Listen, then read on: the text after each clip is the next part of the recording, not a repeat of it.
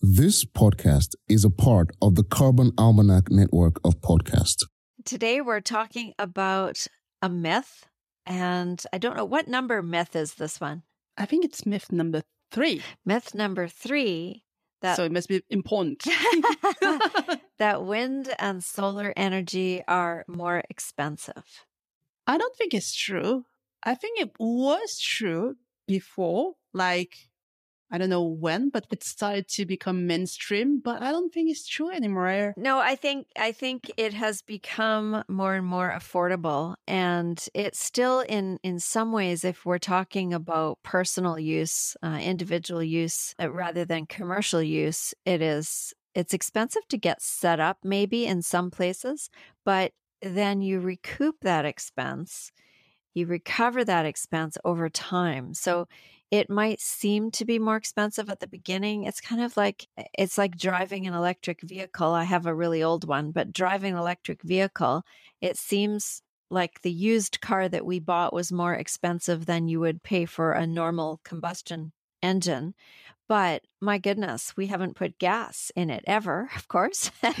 And the maintenance is very, very low. We rotate the tires once in a while and, and have it checked maybe once a year, but there's no oil changes. There's there's an awful lot of stuff that we're not paying for.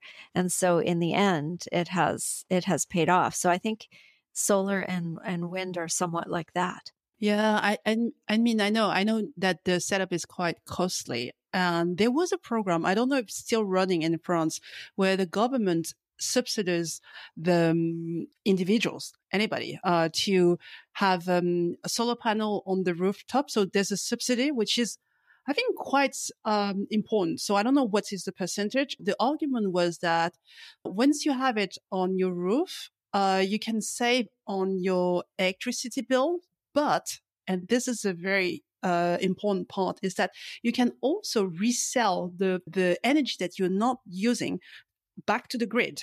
And I think it is a great plus. Absolutely. We used to run before COVID an Airbnb in our extra our guest room. So right in our house. It was just a room. And uh, we had all sorts of interesting people from all over the world. And one fellow uh, who was from our province, but maybe about four or five hour drive away. Um, he was uh, an electrician, and he was explaining all about his solar panels that he has in his on his property, and that he was pretty much paying for providing all the electricity for his own use, and then selling some back to the grid. So.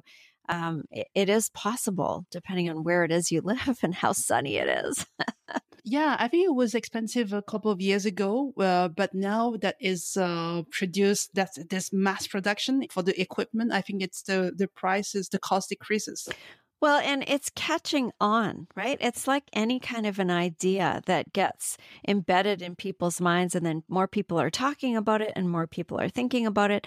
And then um, industry starts to shift, and the industries are now shifting, and we're we're talking more and more and more about renewable energy and getting away from fossil fuels and and that. So because we're in this shift, partly because it's urgent and we need to be, but also partly because more and more people are thinking about it and talking about it, which is our aim here at the Carbon Almanac uh, is to talk about it and to share these these conversations so that the shift can can happen faster.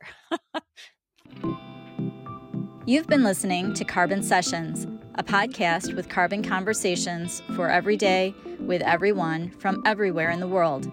We'd love you to join the Carbon Sessions so you too can share your perspectives from wherever you are. This is a great way for our community to learn from your ideas and experiences, connect, and take action. If you want to add your voice to the conversation, go to thecarbonalmanac.org slash podcasts and sign up to be part of a future episode. This podcast is also part of the Carbon Almanac Network. For more information, to sign up for the emails, to join the movement, and to order your copy of the Carbon Almanac, go to thecarbonalmanac.org. Be sure to subscribe and join us here again as together we can change the world.